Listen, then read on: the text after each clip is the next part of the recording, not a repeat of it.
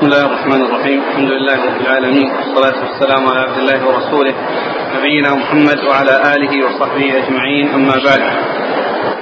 قال الإمام الحافظ أبو عيسى الترمذي رحمه الله تعالى قال في جامعه في كتاب تفسير القرآن باب ومن سورة الزمر.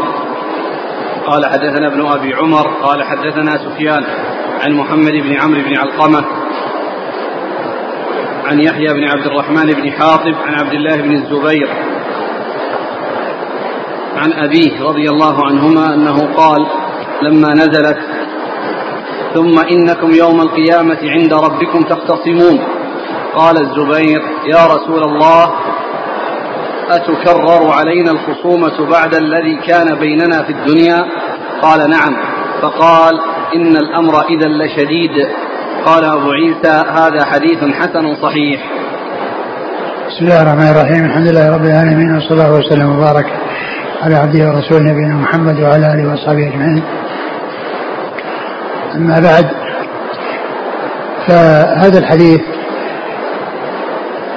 ذكره الترمذي رحمه الله في تفسير سورة الزمر عند قول الله عز وجل ثم إنكم يوم القيامة عند ربكم تختصمون وهو حديث الزبير بن العوام رضي الله عنه أنه لما نزلت الآية قال الزبير أتكرر عن الخصومة كالذي حصل في الدنيا؟ قال نعم. قال إن الأمر إذا لشديد. و والخصومة التي تجري بين الناس هي فيما حصل بينهم من المظالم وفيما حصل من إساءة بعضهم إلى بعض ومخاصمة بعضهم ببعض بالباطل وحصول الإساءة من بعضهم إلى بعض فإن فإنهم يحاسبون يوم القيامة ويختصمون عند الله عز وجل وينصف المظلوم من الظالم. وليس هناك في الدار الآخرة إلا الحسنات والسيئات. وقد جاء في الحديث الصحيح عن النبي صلى الله عليه وسلم أنه قال أتدرون من المفلس؟ قالوا المفلس فينا من لا درهم عنده ولا متاع. فقال عليه الصلاة والسلام المفلس من يأتي يوم القيامة بصيام وزكاة وصيام وحج.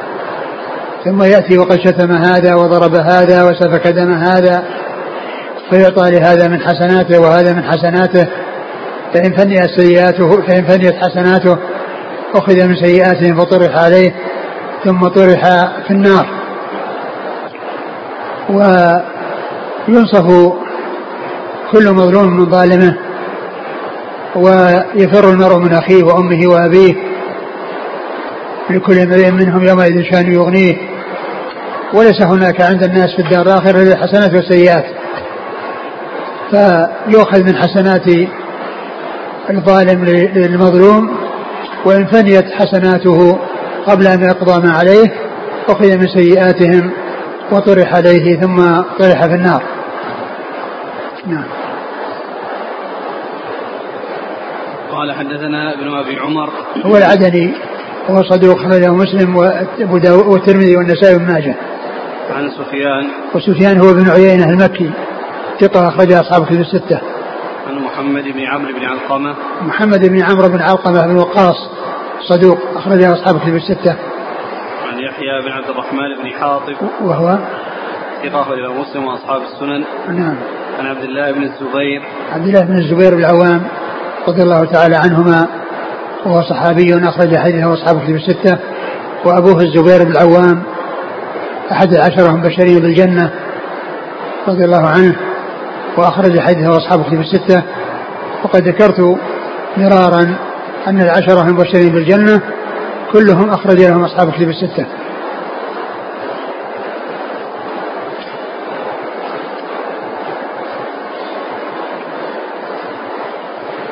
قال حدثنا عبد بن حميد قال حدثنا حبان بن هلال وسليمان بن حرب وحجاج بن منهال قالوا حدثنا حماد بن سلمة عن ثابت عن شهر بن حوشب عن أسماء بنت يزيد رضي الله عنها أنها قالت سمعت رسول الله صلى الله عليه وآله وسلم يقرأ يا عبادي الذين أسرفوا على أنفسهم لا تقنطوا من رحمة الله إن الله يغفر الذنوب جميعا ولا يبالي.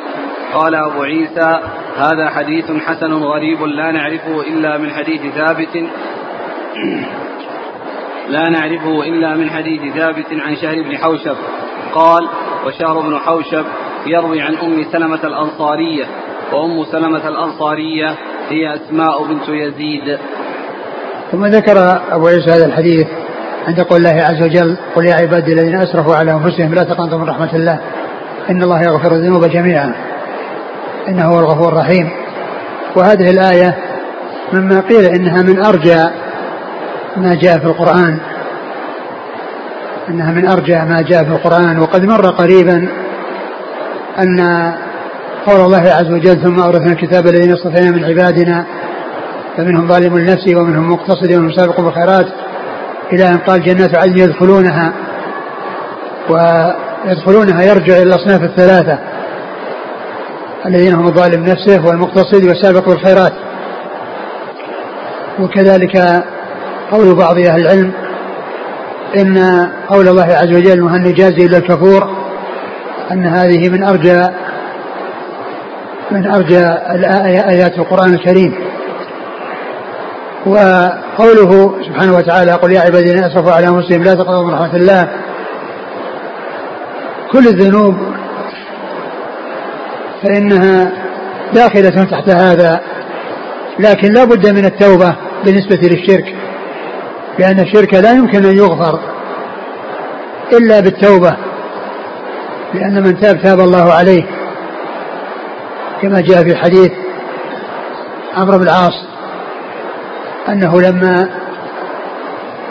جاء ليسلم ومد يده للرسول صلى الله عليه وسلم فلما مد الرسول صلى الله عليه وسلم يده إليه قبض يده قال لماذا يا عمرو؟ قال أردت أن أشترط.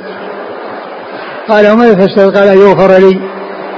قال أما علمت أن الإسلام يهدم ما كان قبله وأن التوبة تهدم ما كان قبلها وأن الحج يهدم ما كان قبله وأن الهجرة وأن الهجرة وأن الهجرة تهدم ما كان قبلها وأن الحج يهدم ما كان قبله. فكل الذنوب تحت مشيئة الله عز وجل الشرك. فإن الله تعالى قضى أنه لا يغفر لصاحبه وإنما تكون التخلص يكون التخلص من تبعات الشرك إنما هو بالتوبة إلى الله عز وجل. إنما هو بالتوبة إلى الله عز وجل والدخول في الإسلام فهذا هو الذي يخلص منه.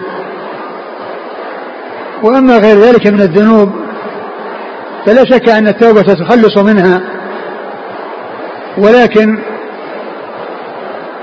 ما دون الشرك تحت المشيئة. من مات من غير توبة وكان عمله دون الشرك فإن فإنه تحت مشيئة الله. قد يغفر الله له ويتجاوز عنه ويدخل الجنة من أول وهلة دون أن يعذب. وقد يعذبه الله عز وجل ولكنه لا يخلده في النار بل يخرجه منها ويدخل الجنة. أما الكفار فهم الذين لا سبيل لهم إلى الخروج من النار. بل هم باقون فيها أبد الآباد. ومن تاب من الشرك ودخل في الإسلام فالإسلام يجب ما كان قبله. فالإسلام يجب ما قبله.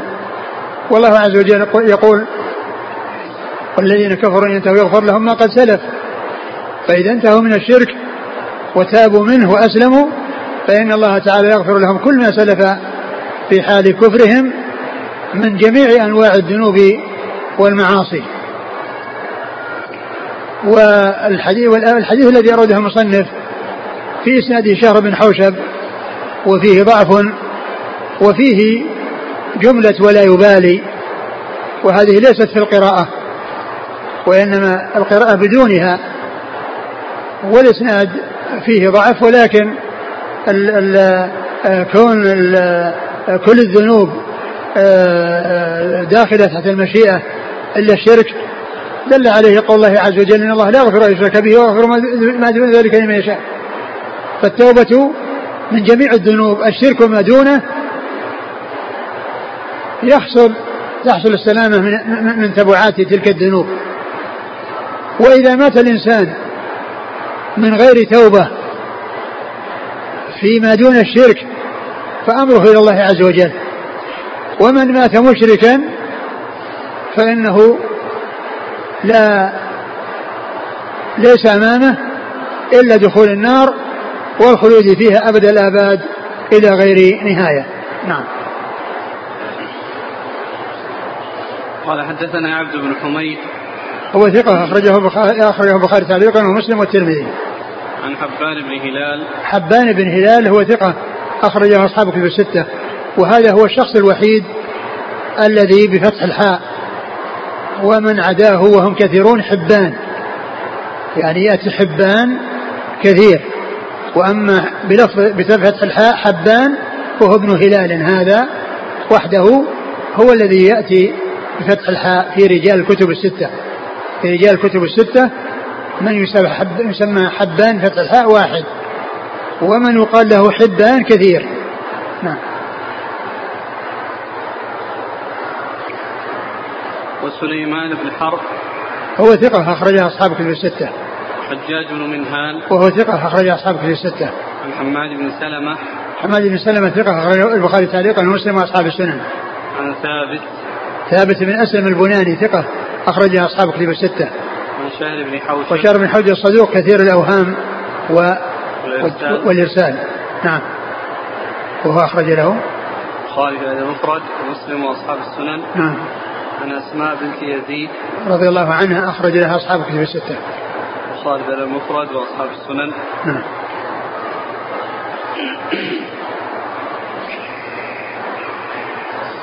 يقول السائل هل يجوز أن يقول اللهم اغفر لي ولا تبالي؟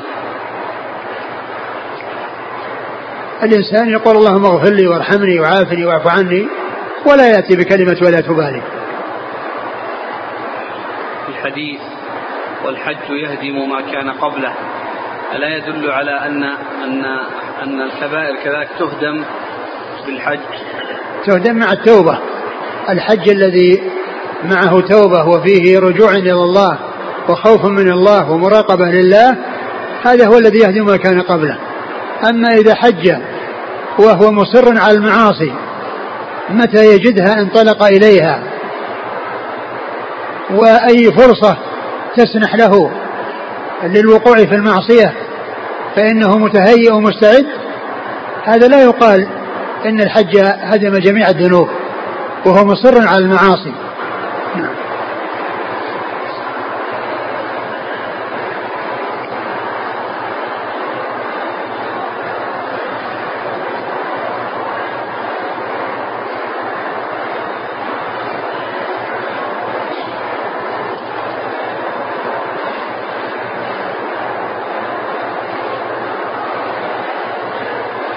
قال حدثنا محمد بن بشار قال حدثنا يحيى بن سعيد قال حدثنا سفيان قال حدثني منصور وسليمان عن إبراهيم عن عبيده عن عبد الله رضي الله عنه أنه قال جاء يهودي إلى النبي صلى الله عليه وسلم فقال يا محمد إن الله يمسك السماوات على إصبع والارضين على إصبع والجبال على إصبع والخلائق على إصبع ثم يقول أنا الملك.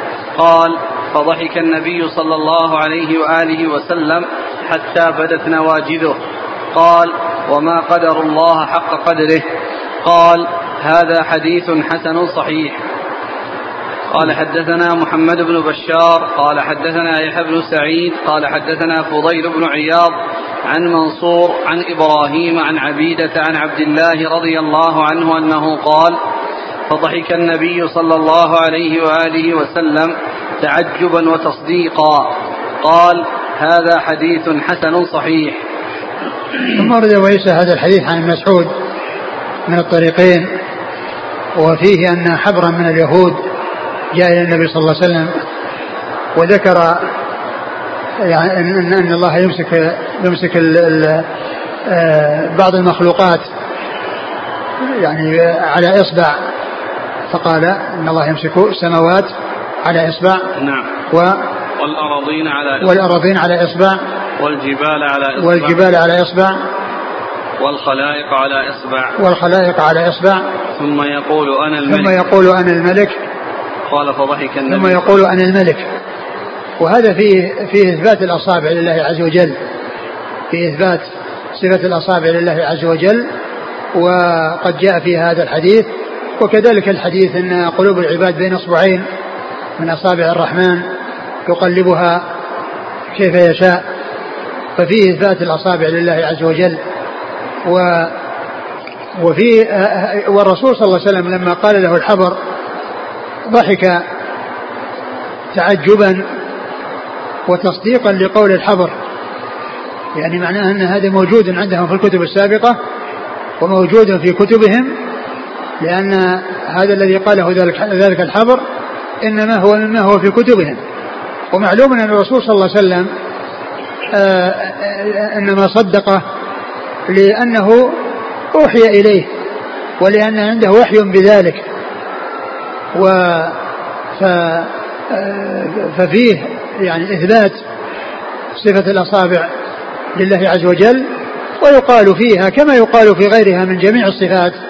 من سائر الصفات أنها تثبت لله عز وجل على الوجه الذي يليق بكماله وجلاله دون مشابهة لخلقه دون تحريف أو تعطيل أو تأويل ودون تكييف أو تشبيه أو تمثيل بل على حد قول الله عز وجل ليس كمثله شيء وهو السميع البصير فأثبت له السمع والبصر ونفى المشابهة.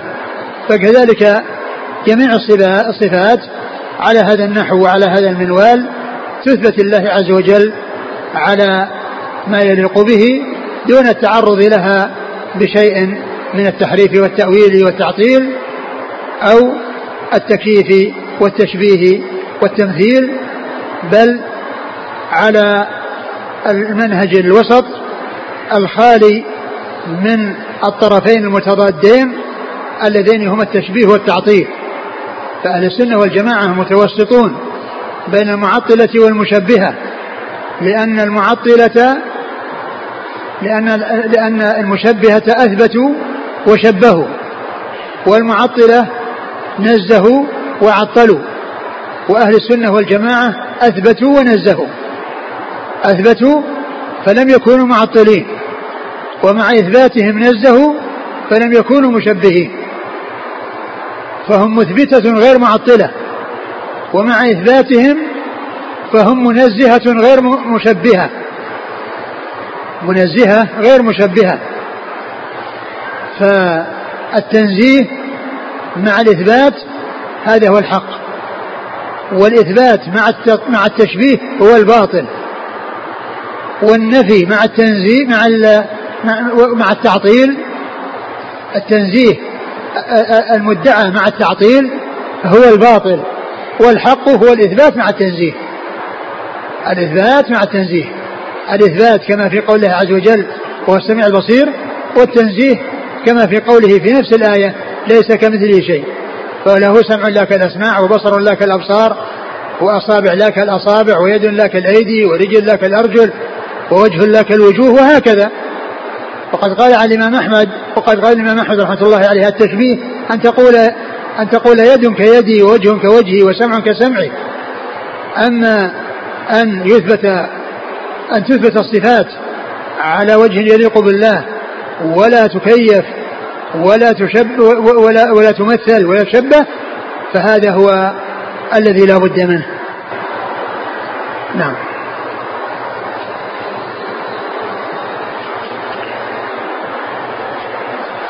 قال حدثنا محمد بن بشار هو الملقب بن دار ثقة أخرج أصحاب كتب الستة. عن يحيى بن سعيد هو القطان ثقة أخرج أصحاب كتب الستة. عن سفيان سفيان هو الثوري ثقة أخرج أصحاب كتب الستة وإذا جاء سفيان غير منسوب والراوي عنه يحيى بن سعيد القطان أو وكيع بن الجراح وأمثالهما فإنه فإن المهمل هو الثوري وإذا جاء سفيان غير منسوب يروي عنه محمد بن أبي عمر محمد بن يحيى بن أبي عمر العدني فالمراد به ابن عيينة. وكذلك جاء إذا جاء سفيان غير منسوب يروي عن الزهري فالمراد به ابن عيينة. فالتمييز بين المهملات إنما يكون بمعرفة الشيوخ والتلاميذ. نعم. عن سفيان عن منصور منصور المعتمر وسليمان هو الأعمش. وهما قرينان سفيان منصور والأعمش قرينان وكل منهما ثقة وأخرج له أصحاب كتب الستة. في إبراهيم إبراهيم بن يزيد بن قيس النخعي وهو ثقة أخرج أصحاب كتب الستة. عن عبيدة وعبيدة بن عمرو السلماني ثقة أخرج أصحاب كتب الستة. عن عبد الله عبد الله بن مسعود الهذلي رضي الله عنه أخرج له أصحاب كتب الستة. قال حدثنا محمد بن بشار عن يحيى بن سعيد عن فضيل بن عياض فضيل بن عياض ثقة أخرج أصحاب كتب الستة. إلا ابن ماجه عن منصور إلا ابن ماجه؟ نعم نعم. عن منصور عن إبراهيم عن عبيدة عن عبد الله نعم. هل يوجد حديث في تحديد عدد الأصابع وهنا جاءت أربعة في حديث آخر خمسة نعم هو جاء خمسة يعني جاء هنا أربعة ولكن جاء حديث فيها خمسة. يعني هذا على كذا وهذا على كذا وهذا على كذا وعد خمسة.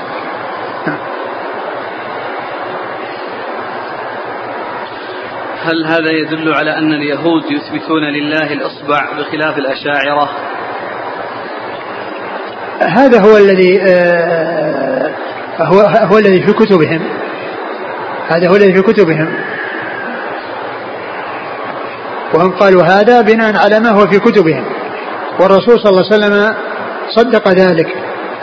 و وهو مطابق لما أوحي إليه عليه الصلاة والسلام. فاتفق ما عندهم على ما عنده. وهذا من الحق الذي عندهم. مما لم يدخله تحريف ولا تبديل. ومعلوم أن كتبهم حرفت وبدلت. والقرآن الكريم جاء في بيان حصول تحريفها وتبديلها وتغييرها لكن هذا مما لم يغير ولم يبدل لأن الرسول صلى الله عليه وسلم صدق ذلك وقال ذلك أخبر به تصديقا لقول الحضر. نعم.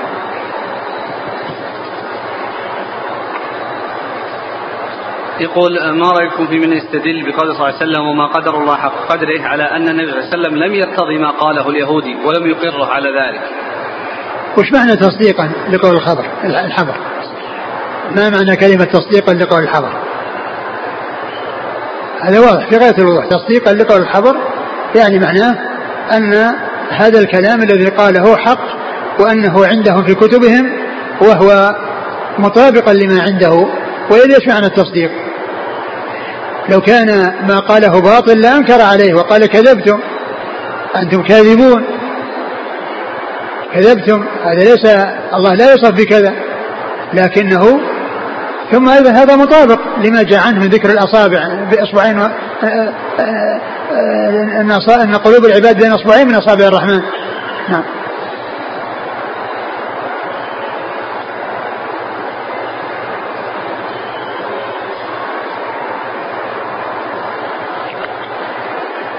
يقول السائل يقولون هذا مدرج من كلام الراوي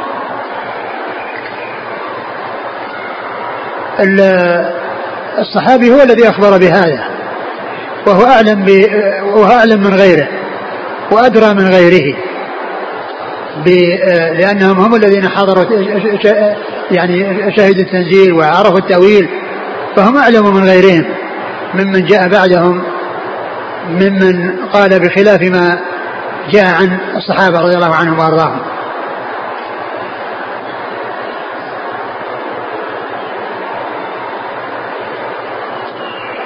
ولو كان منكرا أي إنكار بكونه يضحك كونه يضحك وكونه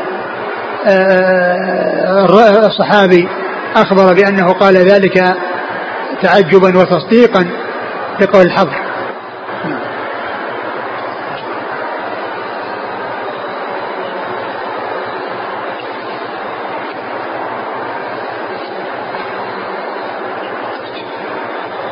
قال حدثنا عبد الله بن عبد الرحمن قال أخبرنا محمد بن الصلت.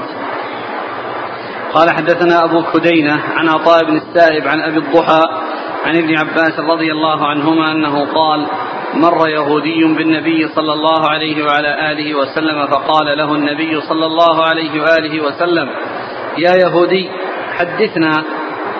فقال كيف تقول يا أبا القاسم إذا وضع الله السماوات على ذه والأرض على ذه والماء على ذه والجبال على ذه وسائر الخلق على ذه؟ وأشار أبو جعفر محمد بن الصلت بخنصره أولا ثم تابع حتى بلغ الإبهام. فأنزل الله وما قدر الله حق قدره. قال أبو عيسى هذا حديث حسن غريب صحيح لا نعرفه من حديث ابن عباس إلا من هذا الوجه. وأبو كدينة اسمه يحيى بن المهلب قال رأيت محمد بن إسماعيل روى هذا الحديث عن الحسن بن شجاع عن محمد بن الصلت. كلمة قال هذه لا توجد في بعض النسخ. يعني فيها رأيت أو رأيت وإن كانت يعني مثبتة فالذي قالها من دون الترمذي. الذي قال قال هو من دون الترمذي. وإن كانت غير موجودة فالكلام كلام الترمذي. فالكلام كلام الترمذي معطوف على ما قبله. رأيت أو رأيت أما على وجود قال فإنها تكون من, من كلام من قبله أو من دونه. يعني من, من, من روى عن الترمذي. يعني قال قال من دون الترمذي؟ وفاعل قال هو الترمذي. هذا من جنس العبارة التي يأتون بها ليوضحوا آه، الرجل الذي آه، أهمل ولم يسمى فيقول يعني فلان أو هو ابن فلان. وأحيانا يأتي يعني ابن فلان في الشيخ شيخ المصنف. وهذا لا شك أنه يعني أن, أن, أن العمل هذا من عمل من دون المصنف. لأنه إذا قيلت فيه الشيخ في شيخ المصنف فالذي قائلها من دون المصنف. لأن المصنف لا يحتاج إلى أن يقول يعني هو نفسه يسمي كما يشاء. هو نفسه ينسب شيخه, شيخه كما يريد. يطيل في نسبه أو يقصر. وإنما الذي يحتاج إلى أن يقول يعني هو من دون المصنف. فكون آه، أحيانا تأتي كلمة يعني أو هو ابن فلان في شيخ المصنف هذا من عمل من دونه.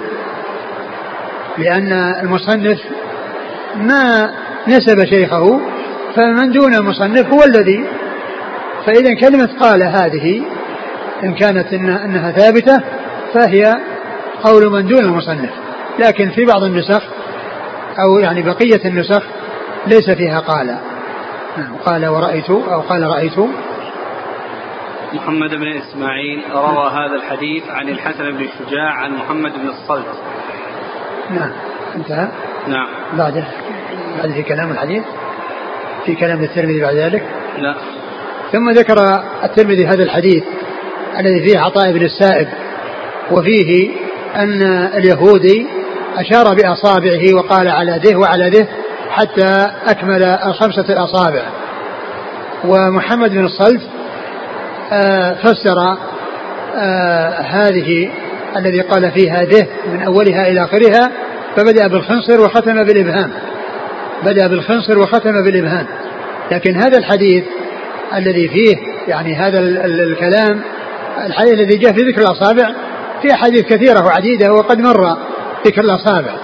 لكن ال ال ال ال ال الإشارة جاءت في حديث عطاء بن السائب وعطاء بن السائب صديق آه، ثقة اختلط ومن سمع منه قبل الاختلاط فحديثه معتبر ومن لم يسمع منه قبل الاختلاط فإنه لا يعول على حديثه وهذا الذي روى عنه هنا ليس ممن ذكر العلماء بأنه سمع منه قبل الاختلاط. لأن الذي سمعوا قبل الاختلاط ذكرهم الحافظ بن حجر في ترجمته وهم ستة أشخاص وليس فيهم هذا الذي هو أبو كدينة أبو كدينة ليس فيهم يعني هذا الذي يروي عن عطاء بن السائب. فيكون آه، ما جاء في هذه الرواية يعني آه، ضعيف الإسناد. يكون الإسناد ضعيف لأن الراوي لأن في عطاء بن السائب وقد اختلط ولم يكن روى عنه أحد في الإسناد ممن عرف أنه روى عنه قبل الاختلاط فيكون الإسناد ضعيفا. نعم. الإسناد. قال حدثنا عبد الله بن عبد الرحمن. هو الدارمي صاحب المسند وهو ثقة أخرج حديثه مسلم. وأبو داود والترمذي. نعم. عن محمد بن الصلت. هو ثقة أخرج البخاري والترمذي والنسائي وابن ماجه. نعم. عن أبي كدينة. وهو؟ صدوق خرج البخاري والترمذي والنسائي. نعم. عن عطاء بن السائب. وهو, وهو ثقة اختلط. صدوق. صدوق اختلط أخرجه البخاري وأصحاب السنن. عن أبي الضحى. وهو مسلم بن صبيح ثقة أخرجه أصحاب في الستة. عن ابن عباس. رضي الله تعالى عنهما وهو أحد العباد له الأربعة. من الصحابة وأحد المكثرين من حديث الرسول صلى الله عليه وسلم. قال رأيت محمد بن إسماعيل روى هذا الحديث عن الحسن بن شجاع عن محمد بن الصلت. محمد بن إسماعيل محتمل يكون البخاري وأن يكون وأن يكون الترمذي. وقد مر بنا حديث أو في إسناد مثل هذا وكان محتملا أن يكون هذا وهذا.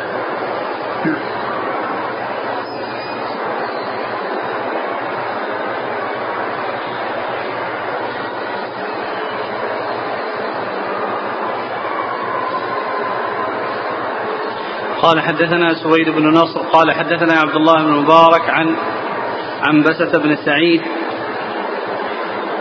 عن حبيب بن أبي عمرة عن مجاهد قال قال ابن عباس رضي الله عنهما أتدري ما سعة جهنم؟ قلت لا. قال أجل. والله ما تدري.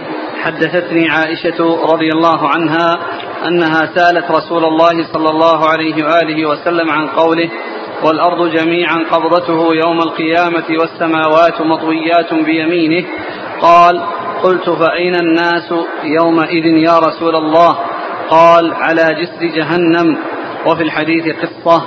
قال هذا حديث حسن صحيح غريب من هذا الوجه. ثم ذكر هذا الحديث وفيه آه، وقد سبق أن مر آه، الحديث في هذا وهو أن الرسول صلى الله عليه وسلم سئل عن أين يكون الناس يوم تبدل الأرض غير الأرض والسماوات؟ فقال هم على الجسر. وفي صحيح مسلم هم في الظلمة دون الجسر. هم في الظلمة دون الجسر. وهذا الحديث فيه آه، آه، السؤال عن سعة النار وقال وأنها واسعة. وقال إن أن الناس آه، إن إنما هم كانوا عند إنهم كانوا على الجسر. سألته عن قول الله عز وجل إيش؟ نعم. والأرض جميعا قبضته يوم القيامة والسماوات مطويات بيمينه. قال قلت أين الناس يومئذ يا رسول الله؟ يعني آه، آه، يوم كان يوم كانت السماوات بقبضته وهي مطويات بيمينه قال هم هم على الجسر. يعني هذا مثل قوله الذي مر أين الناس يوم تبدل الأرض غير الأرض والسماوات؟ قال هم على الجسر قال حدثنا سويد بن نصر. ثقة أخرجه الترمذي والنسائي.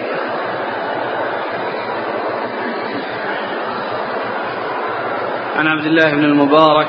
وهو ثقة أخرج أصحاب في الستة. عن عنبسة بن سعيد. وهو؟ ثقة أخرج البخاري تعليقا والترمذي والنسائي. نعم. عن حبيب بن أبي عمرة. وهو؟ ثقة أخرج أصحاب الكتب إلا أبا داود في الناسخ والمنسوخ. عن مجاهد مجاهد بن جبر المكي ثقة أخرج أصحابه في الستة. عن ابن عباس. نعم.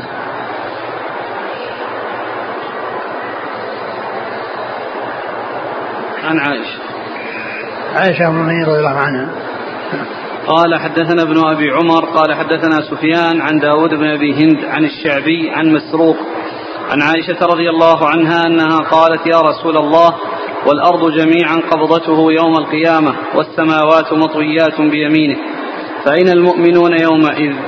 قال على الصراط يا عائشة. قال هذا حديث حسن صحيح. ثم ذكر هذا الحديث وهي قال أين المؤمنون؟ أين المؤمنون؟ قال على الصراط. يعني معناه أن غير المؤمنين يعني وقعوا في النار. ومعلوم أن الصراط هو على متن هو على ظهرها. فالذي يكون عليه يكون على ظهر النار. فالكفار وقعوا فيها والمؤمنون على الجسر. نعم. قال حدثنا ابن أبي عمر عن سفيان عن داود بن أبي هند. داود بن أبي هند ثقة أخرج له. البخاري تعليقا ومسلم وأصحاب السنن. نعم. عن الشعبي. عامر بن شراحيل ثقة اخرج اصحاب كتب الستة. عن مسروق. مسروق بن الأجدع ثقة اخرج اصحاب كتب الستة.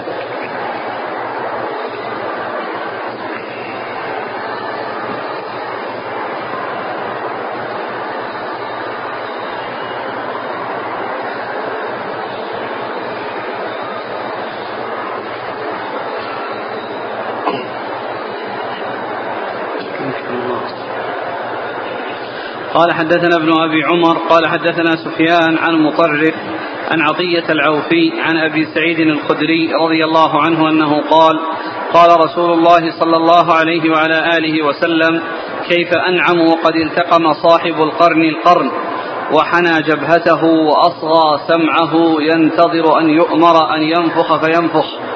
قال المسلمون فكيف نقول يا رسول الله؟ قال قولوا حسبنا الله ونعم الوكيل توكلنا على الله ربنا وربما قال سفيان على الله توكلنا. قال أبو عيسى هذا حديث حسن وقد رواه الأعمش أيضا عن عطية عن أبي سعيد. وقد رواه الأعمش أيضا عن عطية عن أبي سعيد. ثم ذكر أبو عيسى هذا الحديث ويتعلق بالنفخ في الصور و السور هو القرن الذي ينفخ فيه. والنبي صلى الله عليه وسلم قال كيف أنعم وصاحب القرن قد وصاحب القرن قد التقم صاحب القرن القرن قد التقمه يعني يريد أن ينفخ فيه. وحنى جبهته نعم. وأصغى سمعه. وحنى جبهته وأصغى سمعه ينتظر من الله عز وجل إذن بالنفخ في الصور. والمراد بذلك النفخ الأول والنفخ الثاني. ونفخ في الصور فسعق من في السماوات إلا ما شاء الله. ثم نفخ في أخرى فإذا هم قيام ينظرون. فنفخة الصعقة التي هي نفخة الموت لمن كان حيا في آخر الدنيا. ثم يتساوى بعد هذه النفخة الأموات بالموت. من تقدم موته في أول الدنيا ومن مات عند النفخ في الصور. ثم ينفخ فيه أخرى وهي النفخة الثانية التي يخرج فيها الأموات من قبورهم من أولهم إلى آخرهم. ونفخ في أخرى فإذا هم قيام ينظرون. يعني ينتظرون ماذا يراد بهم ويعني ما يريده الله عز وجل أن يفعله بهم. ف آه، فيه آه، بيان أن صاحب القرن الذي ينفخ فيه أنه قد التقمه وأصغى سمعه ينتظر أن يسمع من الله عز وجل إذنا بالنفخ فينفخ. فتنتهي الدنيا ويموت من كان حيا ويتساوى الخلائق من أولهم إلى آخرهم بالموت من لدن آدم الذين قامت عليهم الساعة. ثم ينفخ في أخرى فيحيا الأولون والآخرون وأول قبر ينشق عن صاحبه قبر نبينا محمد صلى الله عليه وسلم كما جاء في الحديث الصحيح الذي رواه مسلم في صحيح أنا سيد ولد آدم وأول من يشق عنه القبر وأول شافع وأول مشفع. نعم.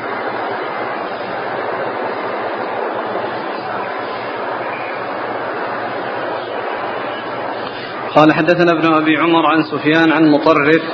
مطرف بن طريف ثقة أخرج أصحاب الكتب. عن عطية العوفي. وهو صدوق يخطئ كثيرا. نعم. البخاري المفرد وأبو داود والترمذي وابن ماجه. نعم.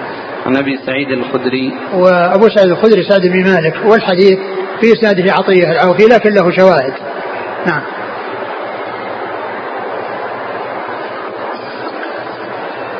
قال ورواه الأعمش أيضا عن عطية. نعم. يقول آه، بعض أهل العلم نفى أن يكون النافخ هو إسرافيل لعدم النص الدال على ذلك فما صحته؟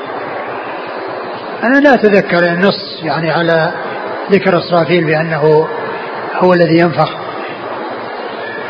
أنا ما أعلم نص في هذا ما أتذكر نص. لكن لا شك أن في ملك من الملائكة ينفق ولا يقال عن أحد بعينه إلا بنص وأنا ما أعرف يعني نصا في هذا.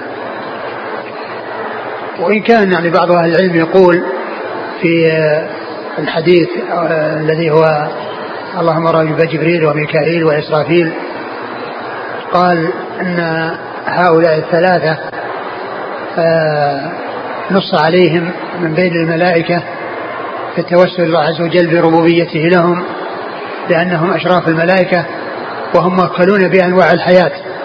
فجبريل موكل بالوحي الذي به حياة القلوب وإسرافيل موكل بنفخ الصور الذي به الحياة بعد الموت وميكائيل موكل بالقطر الذي به حياة الأبدان. هكذا قال بعض أهل العلم في التعليل أو توجيه التنصيص على هؤلاء الملائكة الثلاثة. لكن النص ما أعرف نصا على أن إسرافيل هو الذي يتولى. وإن كان بعض أهل العلم قال يعني ذكر هذا وقال أنه في الصحيح. قد ذكره ابن كثير عند تفسير آه، سورة الأنعام عند قول الله عز وجل آه، آه، ويوم ينفخ عالم الغيب الشهادة والحكيم الخبير. يقول وماذا عن نفخة الفزع؟ هل هي ثالثة؟ نعم هي ثالثة لأنه جاء أنه يعني إذا حصل فإنه آآ آآ كل يسقي ليتا ويقفز ليتا يعني معناه أن الناس يذهلون إيش إيش الصوت هذا هذا الذي سمعوه. ثم تأتي النفخة التي هي نفخة الموت.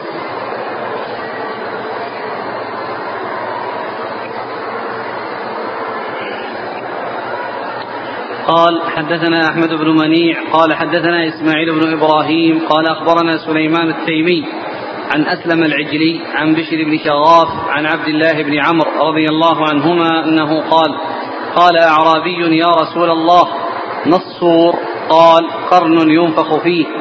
قال هذا حديث حسن إنما نعرفه من حديث سليمان التيمي. ثم ذكر الترمذي رحمه الله هذا الحديث وهو بيان الصور وأنه قرن ينفخ فيه.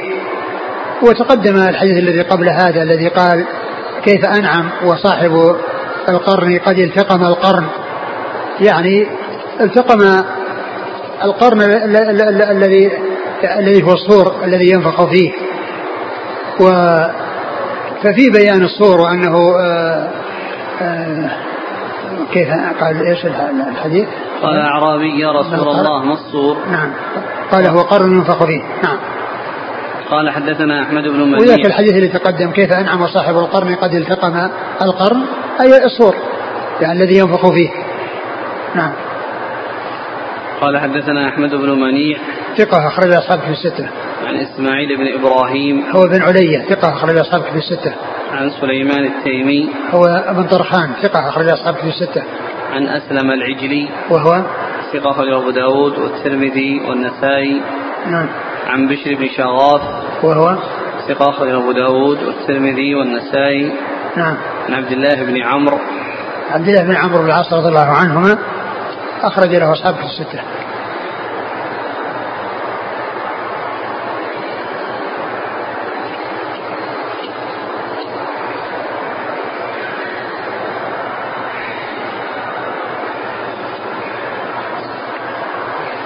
قال حدثنا أبو كريب قال حدثنا عبدة بن سليمان قال حدثنا محمد بن عمرو قال حدثنا أبو سلمة عن أبي هريرة رضي الله عنه أنه قال قال يهودي بسوق المدينة لا والذي اصطفى موسى على البشر. قال فرفع رجل من الأنصار يده فصك بها وجهه. قال تقول هذا وفينا نبي الله صلى الله عليه وسلم؟ فقال رسول الله صلى الله عليه وآله وسلم ونفخ في الصور فصعق من في السماوات ومن في الأرض إلا من شاء الله ثم نفخ فيه.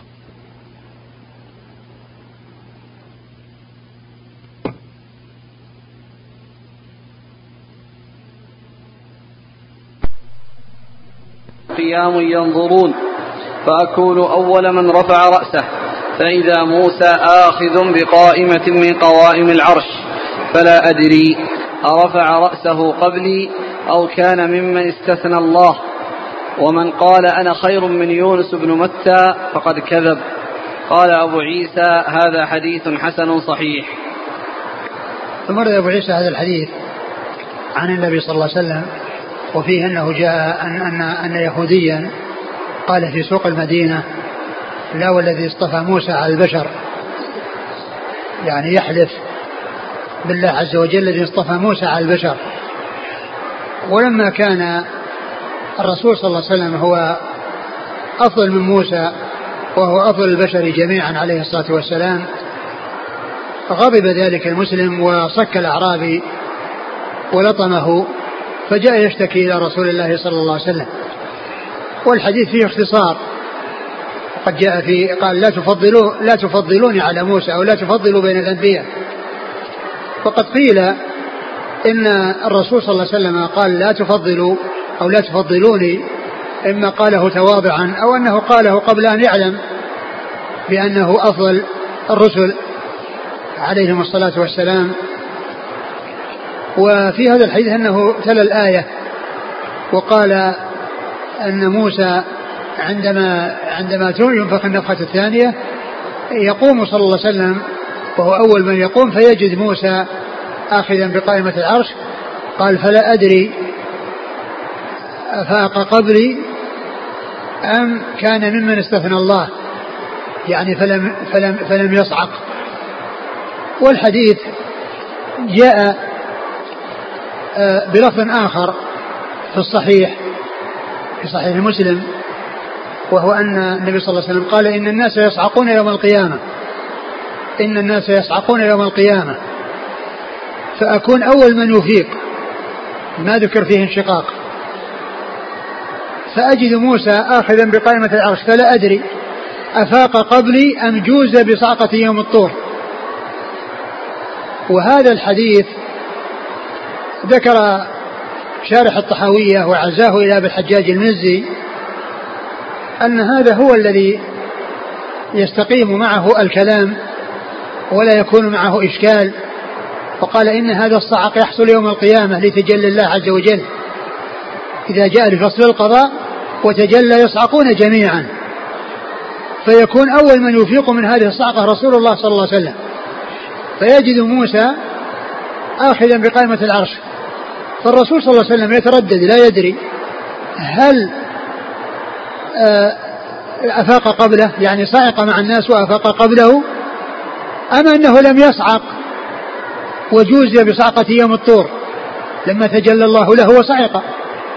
فيكون موسى صعق في الدنيا لتجلي الله وهم صعقوا في الآخرة لتجلي الله سبحانه وتعالى. قال وبهذا يستقيم المعنى ويتضح. أما آه، قوله بأن القبر انشق عن الرسول صلى الله عليه وسلم وأجد موسى فمعلوم أن موسى قد مات. وقد آه، آه، وكان عند النفخ الصور مثل الرسول صلى الله عليه وسلم من جملة الأموات. والرسول صلى الله عليه وسلم أول من ينشق عنه القبر وأول شافع وأول مشفع صلوات الله وسلامه وبركاته عليه. فإذا الذي يستقيم هو هذا الذي ذكره شارح الطحاوية وعزاه لأبي الحجاج المزي وقال إن هذا هو الذي قال وأما ما جاء من أن أول من يشق عنه فأكون أول من يشق القبر فيقول هذا حصل وهم من بعض الرواة لأن دخل في حديث في دخل حديث في حديث. ومعلوم أن موسى عليه السلام قد قد مات. والصعق إنما يكون للذين كانوا موجودين في آخر الدنيا يموتون. وإذا فالحديث الذي جاء في الصحيح وأن الصعقة إنما يوم القيامة وأن الرسول إذا أفاق يجد موسى قائما آخر بقائمة العرش فيتردد هل صعق مع الناس لما تجلى الله عز وجل مرة ثانية غير اللي في الدنيا وأفاق قبل النبي صلى الله عليه وسلم أو أنه ما أصابه الصعق أصلا؟ لأنه صعق لتجلى الله في الدنيا فكفته الصعقة الأولى اللي حصلت في الدنيا عن الصعقة في الآخرة. وهذا هو الذي يظهر ويتبادر من من حيث المعنى. لأن موسى عليه الصلاة والسلام كان من جملة الأموات. كان من جملة الأموات. والذين صعقوا هم الذين كانوا أحياء. هم الذين صعقوا وماتوا بهذه الصعقة. نعم.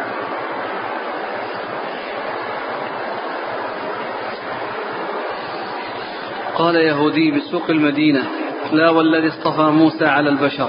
قال فرفع رجل من الأنصار يده فصك بها وجهه. قال تقول هذا وفينا نبي الله صلى الله عليه وسلم.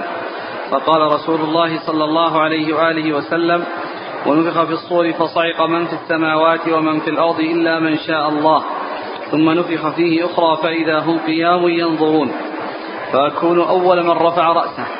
فإذا موسى آخذ بقائمة من قوائم العرش فلا أدري أرفع رأسه قبلي أو كان ممن استثنى الله. ومن قال؟ ومن قال أنا خير من يونس بن متى فقد كذب. ومن قال أنا خير من يونس بن متى فقد كذب. يعني من رأى أنه فضل نفسه على يونس لأن الله تعالى ذكر عنه بعض الصفات التي هي كونه ذهب مغاضبا فظن أن لن نقدر عليه. فقد يقول قائل أو قد يظن ظان أن عنده ما ليس عند يونس وأنه يفوق يونس في بعض الصفات فقد كذب. لأن النبي لا يمكن أن يساويه أحد من, من, من, من, من أتباع الأنبياء. فالأنبياء والرسل هم أفضل البشر عليهم الصلاة والسلام ولا يساويهم أحد. ومن قال إنه أفضل من نبي من الأنبياء فهو كاذب. فهو كاذب لأن الرسل لا يفوقهم أحد. لا يفوقهم أحد ولا يتقدم عليهم أحد. فهم الذين يفوقون غيرهم ويتقدمون على غيرهم. ولهذا جاء في الحديث الآخر لا ينبغي لعبد أن يقول أنا خير من يونس بن متى. لا ينبغي لعبد أن يقول أنا خير من يونس بن متى.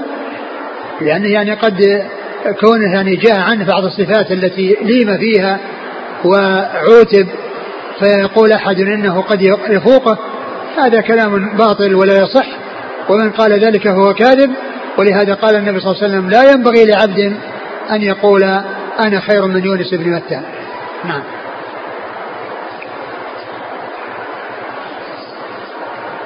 الحديث الثاني لا تفضلوني. نعم. الحديث الآخر. نعم هو يعني بعض العلماء قال إن أنا يرجع للرسول صلى الله عليه وسلم. أن أنا يرجع للرسول صلى الله عليه وسلم. يعني أن يقول عن النبي أنه خير من يونس بن متى. ف يعني هذا يحمل على أن هذا قبل أن قبل أن يعلم مثل ما قيل تفضلوني على موسى فإن الناس يسحقون يوم القيامة. يكون أنه كان قبل ذلك لكن قوله لا ينبغي لعبد أن يقول أنا خير من يونس بن متى يعني هذا الاحتمال الثاني الذي هو آه، كون بعض الناس قد يظن أنه يتميز على موسى وأنه يصبر وأنه لا يحصل منه مثل ما حصل ليونس هذا من الكذب. ولا ينبغي لأحد أن يقول مثل هذا الكلام وأن يفضل نفسه على يونس بن متى. نعم.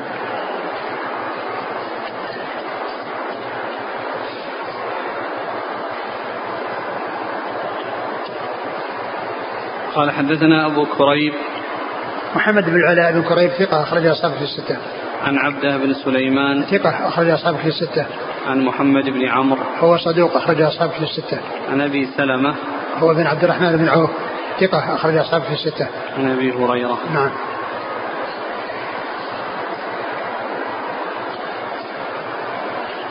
قال حدثنا محمود بن غيلان وغير واحد. قالوا حدثنا عبد الرزاق قال أخبرنا الثوري.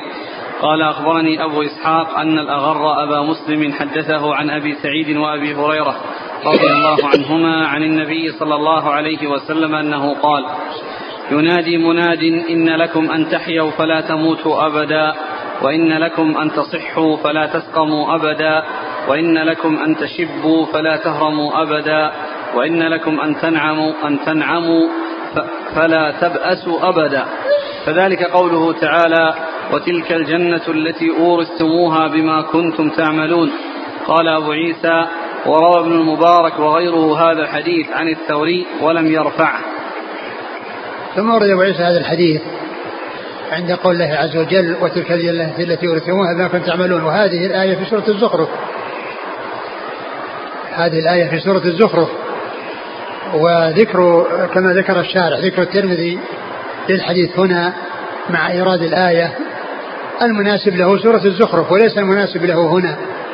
ولكن الترمذي يعني ذكره عند قوله فنعم أجر العاملين في آخر سورة الزمر. فنعم أجر العاملين.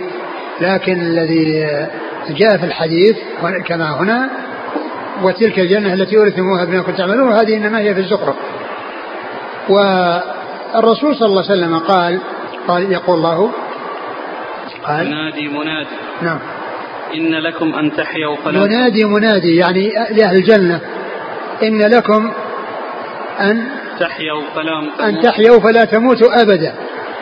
يعني أهل الجنة يبقون فيها أحياء دائما وأبدا فلا يحصل لهم موت ولا ينتهي هذا النعيم الذي هم فيه بموت وإنما هم دائمون مستمرون في هذا النعيم فهم يحيون ولا يموتون. يحيون حياة دائمة لا موت فيها. نعم. وإن لكم أن تصحوا فلا تسقموا أبدا. وإن لكم أن تصحوا يعني يكون في, في, في سلامة وفي عافية وفي صحة ولا يصيبهم سقم مثل ما يحصل في الدنيا. الدنيا حياة بعدها موت. وصحة معها سقم. نعم. وإن لكم أن تشبوا فلا تهرموا أبدا. وإن لكم أن تشبوا فلا تهرموا أبدا. يعني أهل الجنة يبقون شبابا ولا يصيبهم هرم.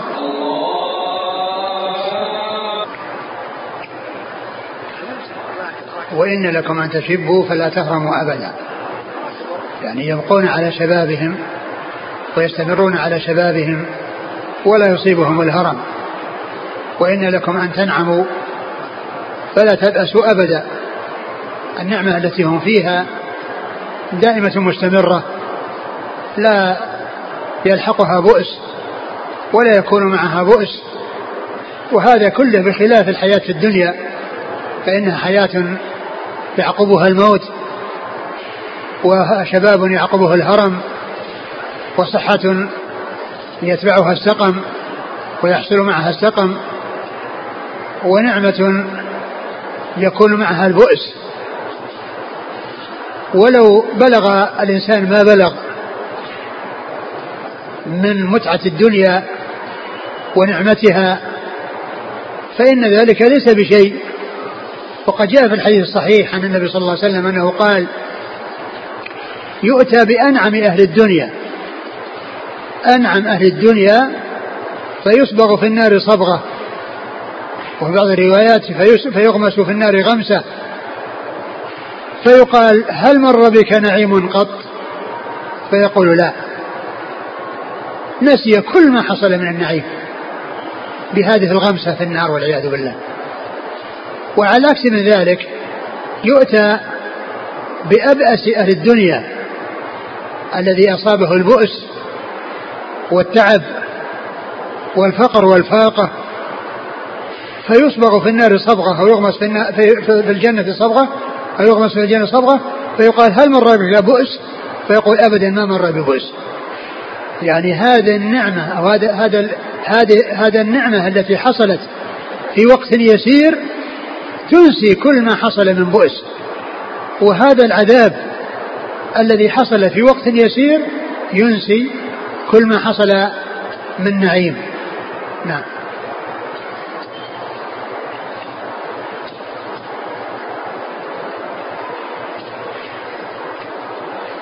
ينادي مناد إن لكم أن تحيوا فلا تموتوا أبدا وإن لكم أن تصحوا فلا تسقموا أبدا وإن لكم أن تشبوا فلا تهرموا أبدا وإن لكم أن تنعموا فلا تبأسوا أبدا. فذلك قوله تعالى وتلك الجنة التي أورثتموها بما كنتم تعملون. يعني أن دخول الجنة سببه الأعمال الصالحة التي عملوها. لكن لا يعني ذلك أن أن هذا إنما هو في مقابل أعمالهم فقط. بل الله عز وجل بل هو بفضل الله سبحانه وتعالى الذي وفقهم للأعمال الصالحة التي هي سبب في دخول الجنة. وتفضل عليهم بالجزاء على ذلك بدخول الجنة. فهو المتفضل بالسبب والمسبب. السبب الذي هو العمل الصالح ما حصل إلا بتوفيق الله عز وجل.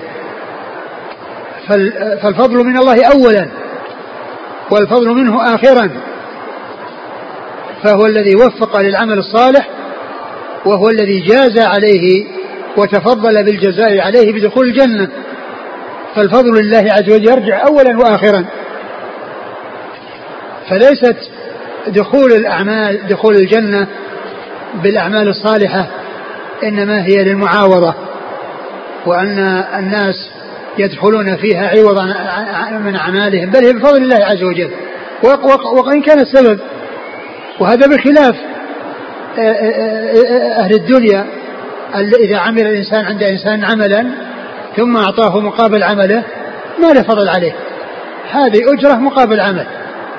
لكن الله عز وجل جعل العمل الصالح سبب في دخول الجنة وهو الذي تفضل على العبد بحصوله وبفعله ثم جاز عليه بدخول الجنة.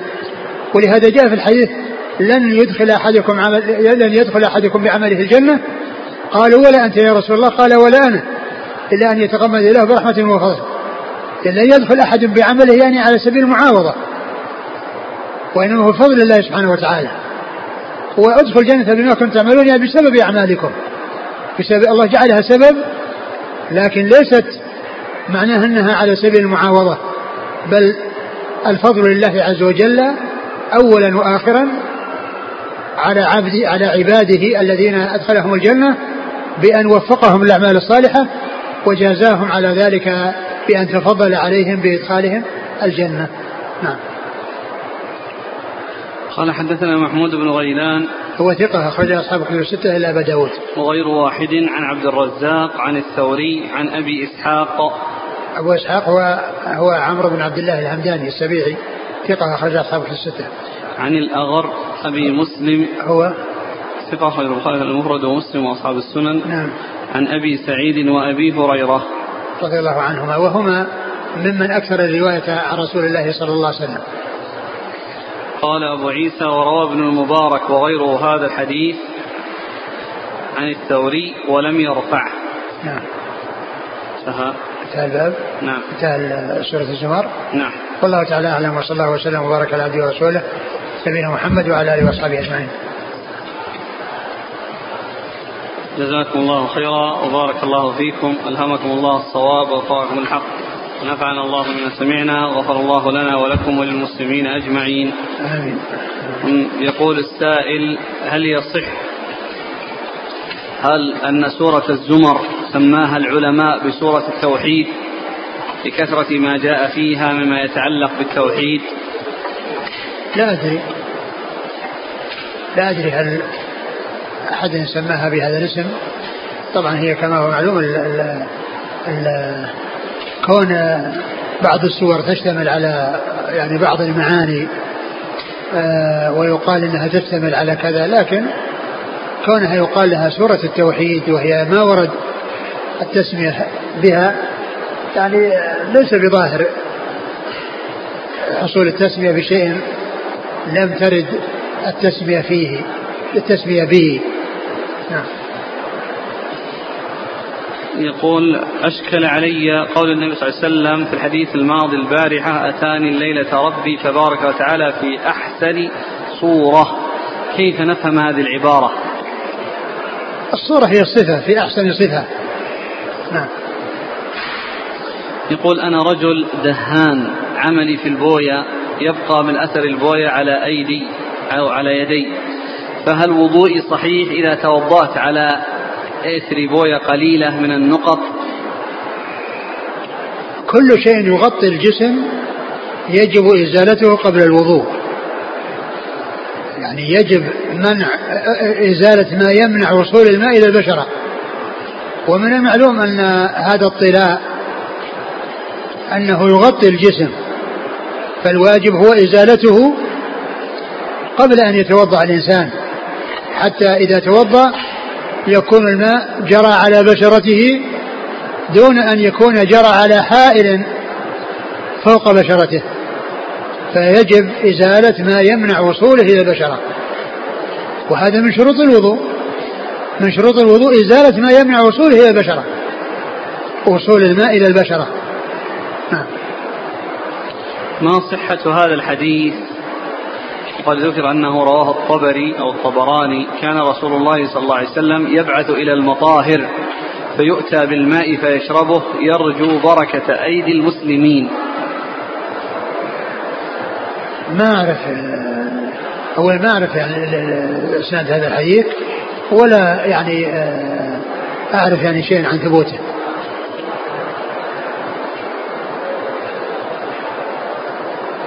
الحديث السابق بالأمس هل نثبت منه الأنامل لله عز وجل؟ الأنامل هي الأصابع كما هو معلوم. أقول الأنامل هي الأصابع.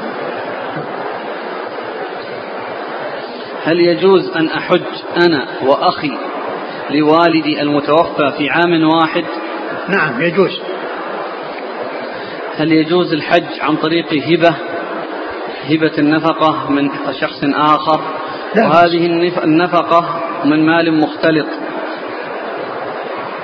الإنسان إذا أعطي مالا فهو يملكه فله أن يتصرف فيه كيف يشاء ومن ذلك أن يحج فيه. وإذا كان المال يعني حراما فعلى الإنسان أن يتنزه عنه. شكر الله لكم. سبحانك اللهم وبحمدك.